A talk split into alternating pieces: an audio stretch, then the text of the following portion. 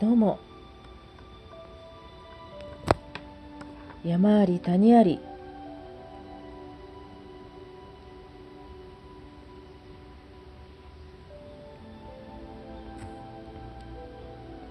楽しく生きるの福ちゃんです。いや実はえっと一回録音したんです。で必ずえっと公開する前に聞くんですね。で今日はなんだか同じことを繰り返し繰り返しやたら言ってるななんか聞き苦しいなって自分で聞いて 思ったので初めてです。1年間やってきて。取り直すことにしてこれ2回目の録音です。なんででしょうね。なんか今日はダメでしたね。もう1回ですリトライです。で今日のテーマは引き寄せの法則パート2とでも呼ぼうかなと思っています。でその前に話させてください。先週これから見に行ってきます。と言った大好きな鈴木宏樹くん2.5次元の舞台俳優さん表現者なんですがの「バクマン」という、えー、漫画があるそうなんですけど映画化もされました、えーと、佐藤健君と、えー、神木君でしたかね？がやったのをちらっと見たことがあるんですが漫画は全く見たことないです。でその演出をしたのがウォーリー木下さんといって後から知ったんですが、えーと、パラリンピックの閉会式皆さんご覧になりましたか？私偶然見たのでなんか YouTube でずっとやってあの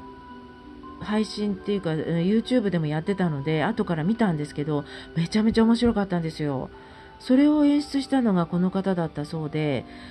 ああ、なるほどと思いました。舞台に水、上からは雨のような霧雨のような水。その中で場面転換もなく1時間50分ぐらい9人の人が他にいないんです。だから1人何役かやってますね。でもうとにかくテンポが速くああああっていう間にどんどん過ぎていくというもうめちゃめちゃ面白かったですこんな舞台私も初めて見ましたテンポの良さで何をこれ表現してるんだろうというこちらの見る側の想像力をかきたてる素晴らしいまあ鈴木くんだけではなく他の8人の俳優さんたちも素晴らしかったです機会があったらぜひ生でこれは生で見る方が面白いだろうなって思った舞台でした。バクマン。今度、東京ドームシティホールで来週はするので、あと大阪でもやります。興味があったらご覧になってください。さて本題に入ります。引き寄せの法則って皆さん、まあ何年前でしょうかね、随分なんかこう、騒がれていた本もあったようなんですけども、私全く覚えてないんですよ。読んだはずなんですけどね。ただどうしてそうやって引き寄せられるんだろうかってちょっと考えてみたんです。で、そうすると、今回知人の放課後デイサービスに素晴らしい一戸建てが引き寄せられたのは彼女が最初の団地でやる予定になってたのを、まあ、うまくいかなかったわけですがそして最終的にはそこをやめようって決断したわけですがそのすぐ後にこの素晴らしい私が今週見に行って素晴らしいなやっぱりここでよかったじゃないかなと思った一戸建ての素晴らしい家にたどり着いたわけです。でそういう考え方なんですね。前のがダメになったからこの素晴らしいものにが引き寄せられたんだっていう考え方が引き寄せの法則なんです。で、それはどうしてそういう考え方ができるかっていうと、私自身が今までここの経験の中で、いろいろ経験してきた中で、ああ、もうこの、なんでこんなこう何回もなあの、えー、住む場所アパートを探してる時もそうでした。この今住んでいるそのじゅあの住まいアパートではなくって一生住む家を探していた時もそうでした。で昔私が、えー、認可外保育園をやろうと思って物件を1年間探した時もそうでした。なかなか見つからなくってああいいなと思ったら大家さんが子供のお預かるような場所には貸せませんって断られ何回もいろんなところで断られたり近くがスナックがそのビルの何回かがスナックでダメだったりとかそういう経験を得て見つかったのが下が大家さんで上のフロアが全部保育園として使える場所だったっていうそういう経験。それから何でしょうかね。あ仕事もいくつか面接に行ってああこれいいなと思って帰り道うんでもなんかおかしいなと思って辞めてしまったことからあいいなと思ってていたのに断られたっていうのが経験があるんです。実は、えーと、院内保育というのがあるんですけど病院の中施設のなその建物の中にある場合もありますしその敷地の中にあるその病院に勤めてに来てらっしゃる方向けの保育園ですねそれを院内保育というんですがその話を、えー、と4月にいただいてうわいいやってみたいなと思っていたんですがあ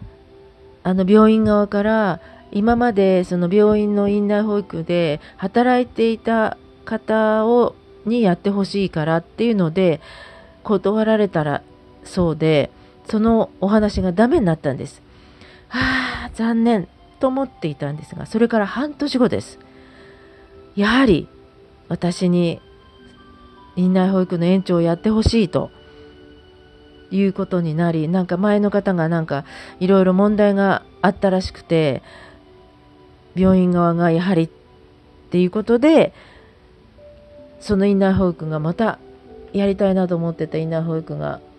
の話が来たのが半年後です。でそれもタイミングがバッチリだったんです。4月だったらちょっと厳しかったんです実は。母が亡くなってまだその母と同居していた家も売れてなかったのでどうしようかなって思っていたんですがその半年後もう一回来た時には家も売れてもうどこでも引っ越せる状態にあったんですねなのでああタイミングだったんですよだから4月に断られてよかったんですねで9月でもうベストタイミングで院内保育の延長をすることができるようになってよかったわけですよ。でその半年間私ずっといろんなとこ探してたんですよ実は。ああこのこのあれいいなこの絵いいなと思って行ってみたらなんかうーんちょっと違うなと思ったりとか相手の方からあのやっぱりあのダメですっていうダメですって変ですよね。相手の保育園の方から断られたりっていうのが半年間あったんですよ。そういう家のこともそうですし、仕事のこともそうなんですが、そういう経験をしてきたので、引き寄せの法則の一つは、あ、これかなって思ったんです。もちろん思い描くっていう、ずっと思い描くっていうことも一つなんですけれども、もう一つは、諦めない。で、ダメってなった時は、これがチャンスだと思って、あ、これはいいものが来る前のダメなんだなって思うことが自分にとっての幸運を引き寄せる一つの法則だなってちょっと経験からと今回の知人の放課後デーに手伝うことになってその一戸建てに私のこう理想とする一戸建て木造一戸建てにたどり着いたことを含め知人の引きが引き寄せたのがもちろんなんですけどもなんか今までの経験から引き寄せのまあ最後もう一回言いますね。引き寄せる方法引き寄せの方あ？引き寄せ法則のパート2まず思いずっと思い描くっていうことが一つ。と動きを止めない。ダメなことがあった時はあこれは自分にとって幸運が来る前の前兆ステップの一つなんだなって思うことが最終的には幸運を引き寄せるんだっていうことにつながるっていうふうに私は思っています。